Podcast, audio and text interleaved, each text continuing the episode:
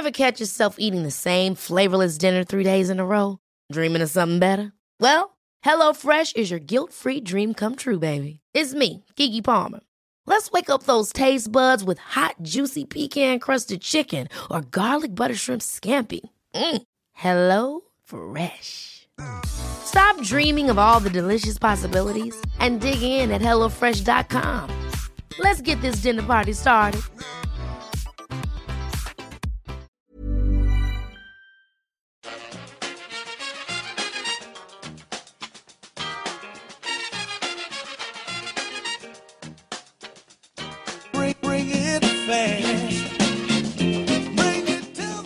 Hello and welcome back to the EPL Roundtable. I'm your host, Kevin DeVries, and as always, if you'd like to reach us at the podcast, you can do so by either tweeting us at EPL Roundtable or emailing us at eplroundtable@gmail.com.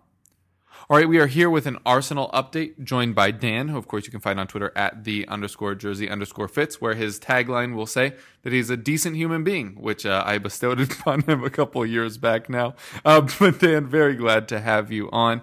Hate to do it at the moment, coming off the back of the loss to West Ham, but people that haven't been keeping up with the Arsenal form or narratives may be surprised. Just the beginning of December, you win against Tottenham, you go fourth, everything looks great, optically at least. Now, fast forward, and it seems like you're drifting further and further away, although Tottenham's loss today obviously helps keep that gap a little narrower for a top four chase. But what exactly has happened at Arsenal since things looked so good just about a month ago? So results-wise, we've dropped off significantly, though performance-wise, I'm not sure we have. In terms of just specifically our results, we've lost. Since then, we've drawn to United, which is fine, but lost away to Southampton, drew away to Brighton, got brutally murdered by Liverpool.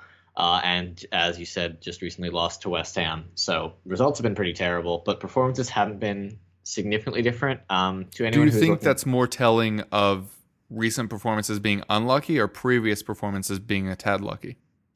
I would definitely go with previous performances being quite lucky. Yeah, our expected goal difference for the first 16 games during our 22-game unbeaten run, I guess including City and Chelsea, but just previous to that ending, was 0.3 expected goal difference per game, which is not great. Obviously not like genuinely terrible, but for Arsenal, that's pretty not great. And then in the last six, it's been 0.01. So there has been a difference, but it's not a significant difference that should, result in this kind of form change where we go from 22 unbeaten in all competitions to losing to Southampton and West Ham. Like it's not been that kind of difference. So it's felt more just this has been coming. And as I was saying to you, you said that some Chelsea fans are less happy with their team over the first half of the season. So are we. And I'm not sure if it's better or worse, because at least I and other people I know, we kind of saw it coming with the whole performances. I don't know if that's better or worse. I think it's worse because it means there's less chance of it turning up, but yeah, it's definitely something. And I think this is more of a real Arsenal than first half of the season or first 16 league games. It's more just kind of, we're just getting a bit lucky. Interesting. How does that impact your and the fan base's overall thoughts towards Unai Emery, who obviously was being heavily praised there in the early stages?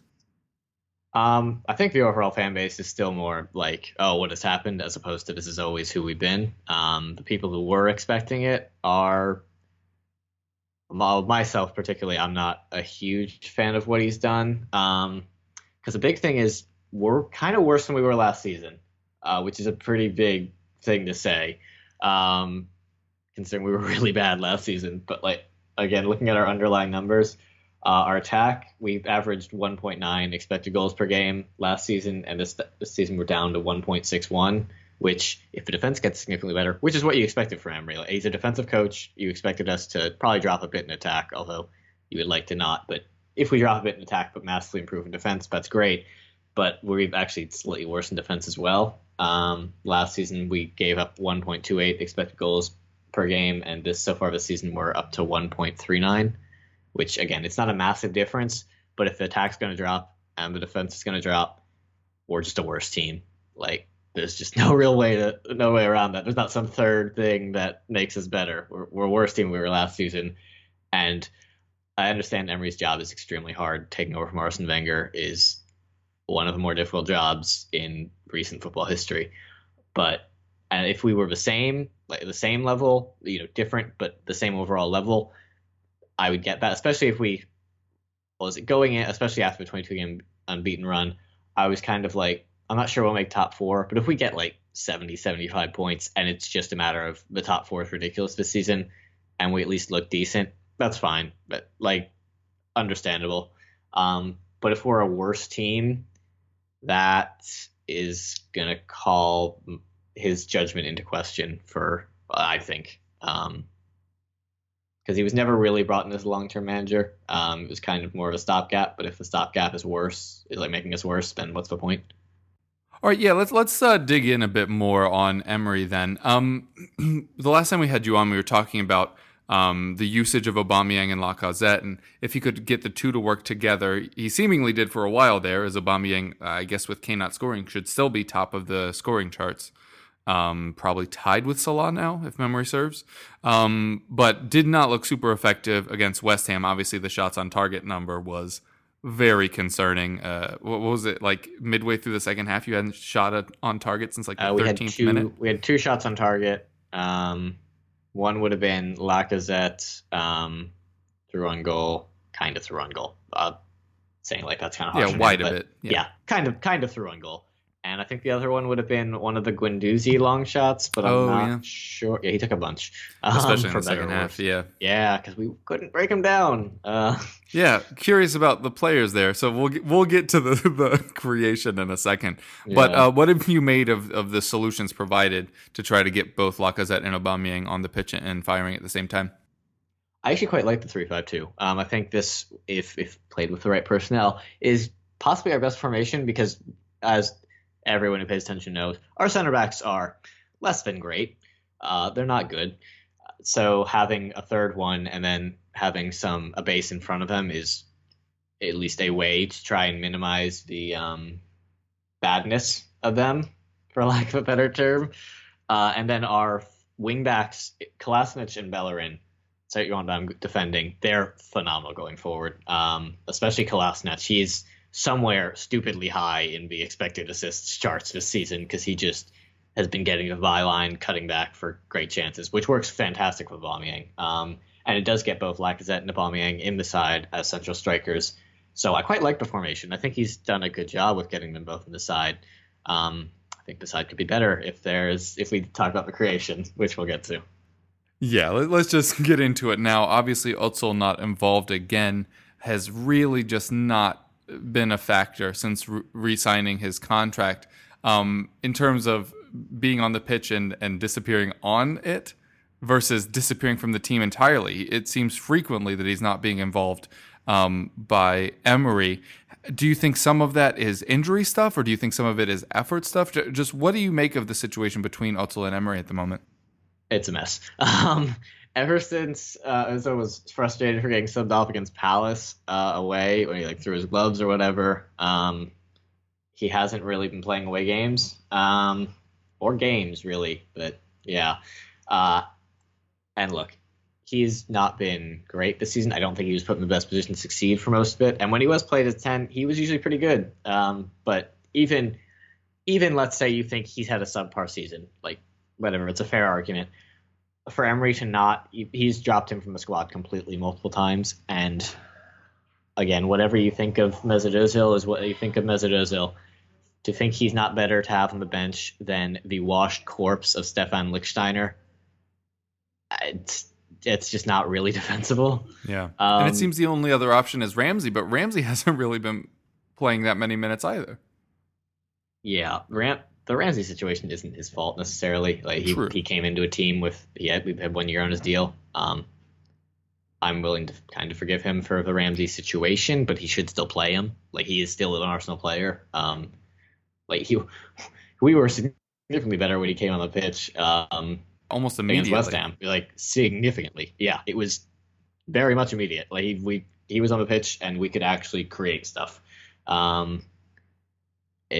yeah, so he should play him more. I don't really blame him for the contract or situation, but Ramsey's still an Arsenal player for another 6 months, so he should be played. He's clearly good, especially if you're not playing Ozil, because then you can play him as 10, I guess. Or if against, this is another issue I have with Emery, which is one you would have seen coming in. He's very defensive, always likes to have two defensive midfielders on at the same time. Like, we won the game against Fulham convincingly, and this because they're really bad. But more as a general point, against a lower team at home, you don't need two defensive midfielders. You can have Ramsey next to Torreira or Xhaka or Guendouzi and just try and pile on. Emery's really, really reluctant to do that ever, which is really frustrating. And it also, it's not, that's one other way to get Ramsey on the pitch. And it's just kind of not using our talent the way it could be used. Like, I get it. Even standard away games, you want to have two defensive midfielders on the pitch. Maybe a bit not my taste, but that's at least understandable. At home against a team like Fulham or against Huddersfield, something like that, just you can put more attacking talent on the pitch. You don't have to be so defensive. Ever catch yourself eating the same flavorless dinner 3 days in a row? Dreaming of something better? Well, HelloFresh is your guilt-free dream come true, baby. It's me, Keke Palmer. Let's wake up those taste buds with hot, juicy pecan-crusted chicken or garlic butter shrimp scampi. HelloFresh. Stop dreaming of all the delicious possibilities and dig in at HelloFresh.com. Let's get this dinner party started. I'm Sandra, and I'm just the professional your small business was looking for. But you didn't hire me, because you didn't use LinkedIn Jobs. LinkedIn has professionals you can't find anywhere else, including those who aren't actively looking for a new job, but might be open to the perfect role, like me. In a given month, over 70% of LinkedIn users don't visit other leading job sites. So if you're not looking on LinkedIn, you'll miss out on great candidates, like Sandra. Start hiring professionals like a professional. Post your free job on linkedin.com/achieve today. Yeah, another thing that's kind of been a staple of his early tenure at the club have been the early substitutions, which obviously seemed a masterstroke, specifically in that North London derby, but have kind of been hit or miss since. What do you make of that kind of being an established part of his strategy? The North London derby one, I'll actually give him credit, because that wasn't...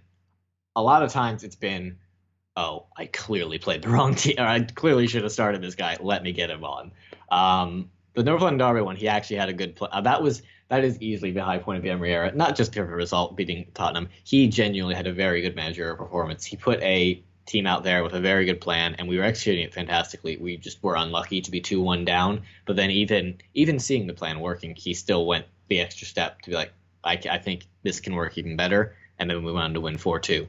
Like, it was a very, very good performance from Emery, as well as the team. But since even before then, like, the early subs have been, like I said, a lot more. It's been a lot more, oh, I clearly should have played this guy, as opposed to this slight tweak could make us better. And halftime subs are, I think, usually more of an admittance of I made a mistake than some masterstroke, with the Spurs game being an exception. And it's great that he's not afraid to admit a mistake, but he's making a lot of mistakes. Yeah. Another thing, when he was coming into the club, one of my first questions was, you struggled away from home last season, and then you brought in a manager who historically has struggled away from home. That's pretty much played to script this year, as you're conceding far more goals away from home. You're picking up far fewer points away from home. Were you worried about that at the onset, and are you still now? I was extremely worried about it on the onset, and I'm clearly still worried. We have 4 away wins. They are against teams currently 12th, 15th, 17th, and 19th.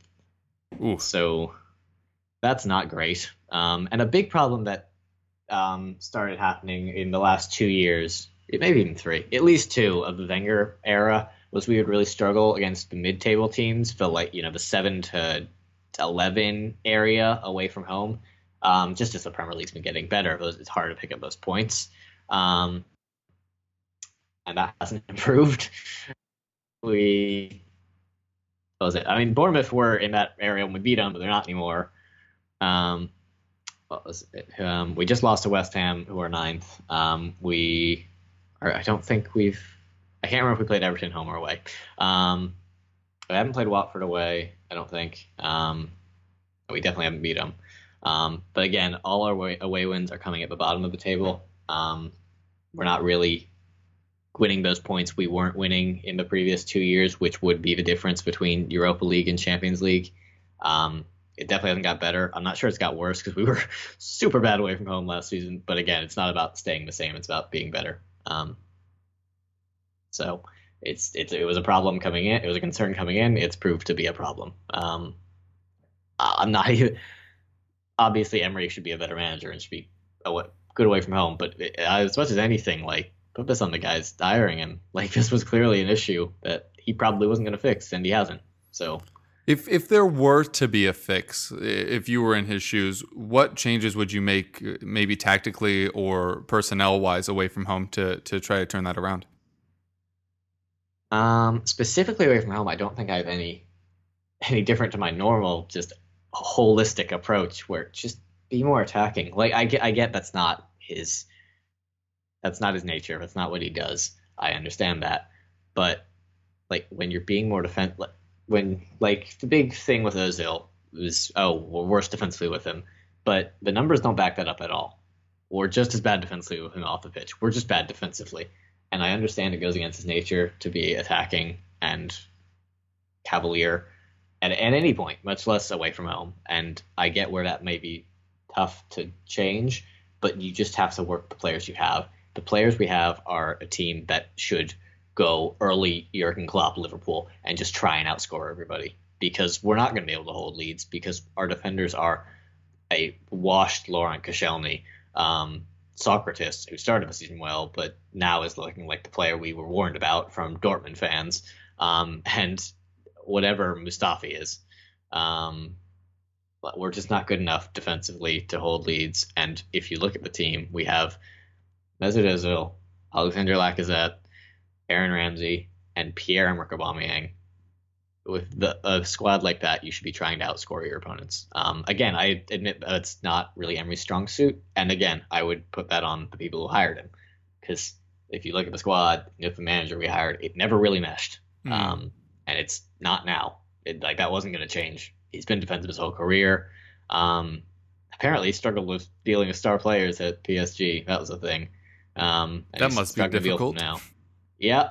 And again, like, it was a one-off. PSG's weird, but now he's struggling with Özil. That's another thing. So that's kind of not a great sign if we're trying to be a team with star players. Mm. With all this kind of negative thought about his performances thus far, is there any whisper of an idea that he might not be Arsenal's manager long-term? There's not, which is sad. A couple times I have mostly joking, like mostly as a bit, just being like, I would fire him today, because it's a bit on something an NBA writer did about Tom Thibodeau, which to be fair worked out pretty well for him. Yeah. But would I fire him today? Obviously not. Firing midseason, no, that wouldn't be right. But if we don't, if we win the Europa League, you know what? All is forgiven. Your objective was to get the top four or get back in the Champions League. You did it. But if we don't do that, and we don't get top four, which is looking extremely unlikely. If we lose to Chelsea next week, we'll be 9 points off top four. And we haven't been good this season, so I don't really see us making up that gap. If we lose to Chelsea, it's officially, I already think it's probably Europa League or bust, but if we lose or even just don't win, it's really is full on Europa League or bust. And if we don't win Europa League, I understand if we don't want to, I don't know. There's some stigma against the whole fire manager every season. Like, yeah, you want to have some kind of stability, but what's the point of the stability if the stability is not where you want to be? Yeah, it was the one styles thing, don't line up. It was one thing with Wenger when like, the stability was top four, which some people thought we should be competing for the title. Obviously, that's what we want, but ultimately we were the fourth highest wage bill. Finishing fourth is kind of expected. That's like what we should be. But if we had the fourth highest wage bill and are finishing sixth, then that's not where we quote unquote should be. and keeping the guy doing that just doesn't really seem good. Like, that just seems pointless. Because again, like, competing for title is one thing, but at least if you're holding in the Champions League, that is a high level of performance with teams like City and United who can spend billions and not care. Like, it's hard to win the title, but to not even get top four, that's really bad. And it's clearly affecting us financially, as I'm sure we will talk about.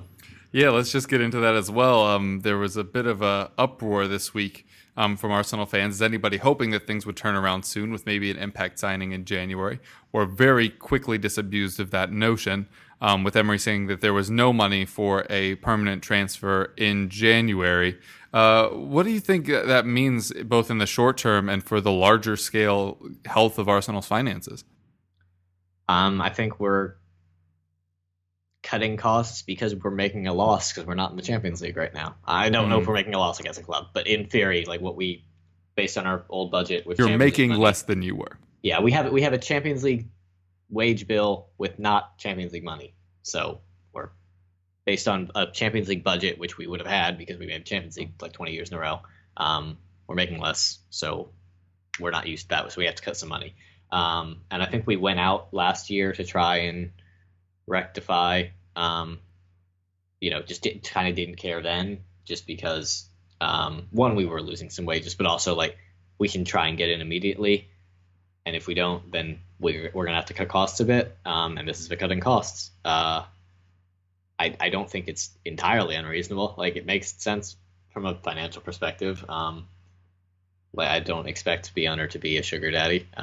That's fine. Like, as long as he just doesn't take money, I'm fine with that. And he's not. He's being reasonable. It sucks. It really sucks, but he's being reasonable.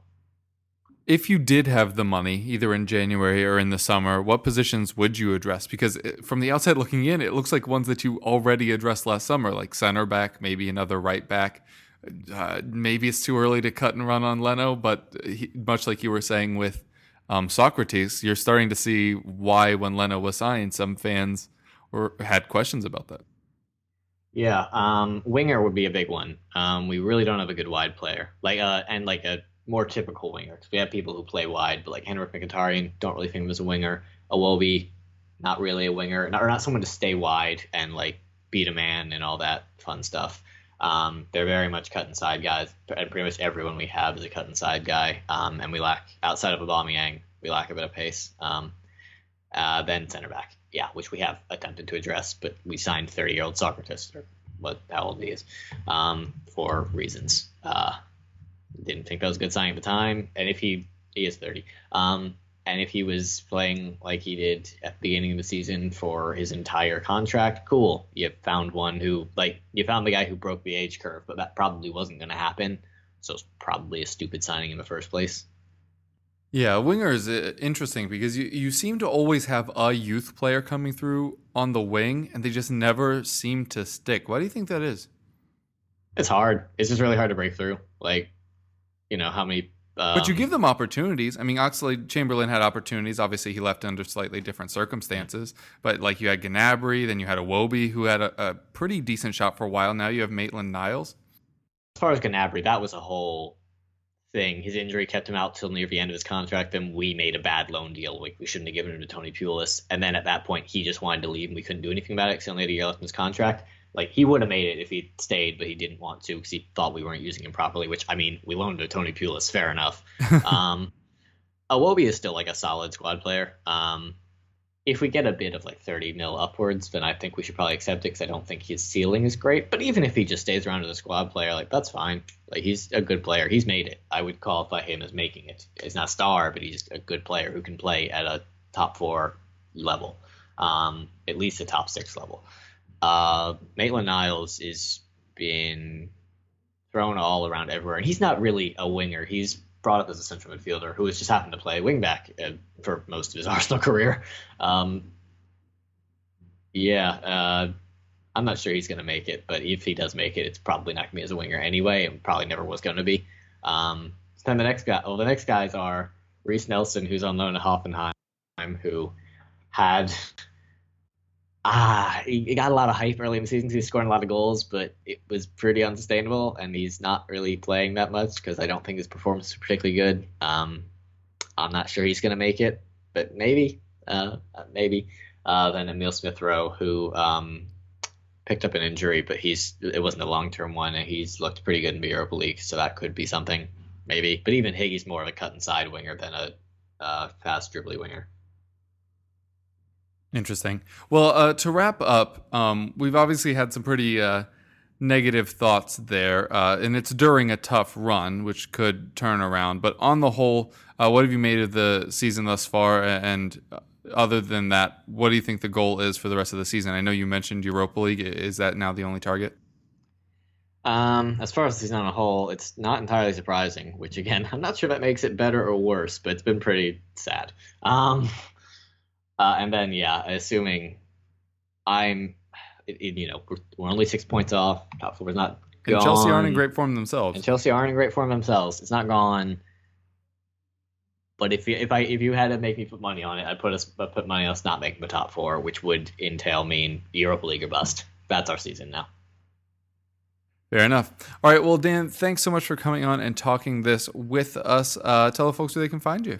You can get me on Twitter at @_jersey_fits, and since Arsenal's defense is terrible, you will be seeing many dog pictures, so that's a good thing.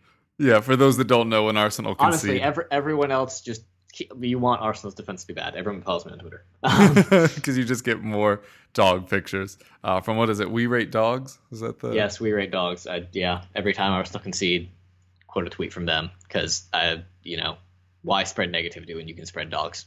That is an excellent point.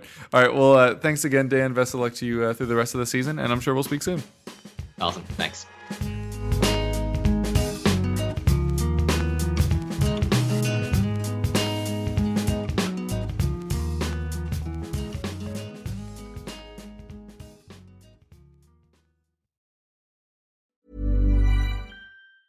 Ever catch yourself eating the same flavorless dinner 3 days in a row? Dreaming of something better? Well, HelloFresh is your guilt-free dream come true, baby. It's me, Keke Palmer. Let's wake up those taste buds with hot, juicy pecan-crusted chicken or garlic butter shrimp scampi. HelloFresh. Stop dreaming of all the delicious possibilities and dig in at HelloFresh.com. Let's get this dinner party started.